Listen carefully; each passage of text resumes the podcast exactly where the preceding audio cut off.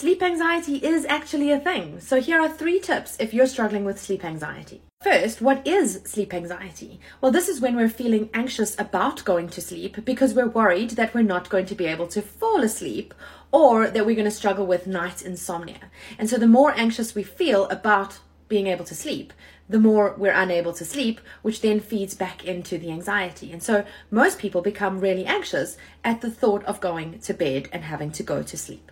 What you have to remember though is that the worry about not sleeping and the anxiety that you feel about the insomnia is the very thing that is contributing to the insomnia.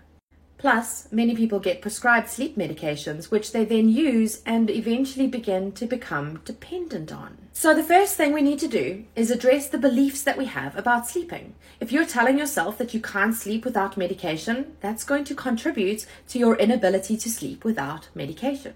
And if you're believing that you can't cope without a good eight hours of sleep, then that's going to contribute to your anxiety about not getting enough sleep. The second tip is Get away from the clock. Do not check the time when you wake up in the middle of the night.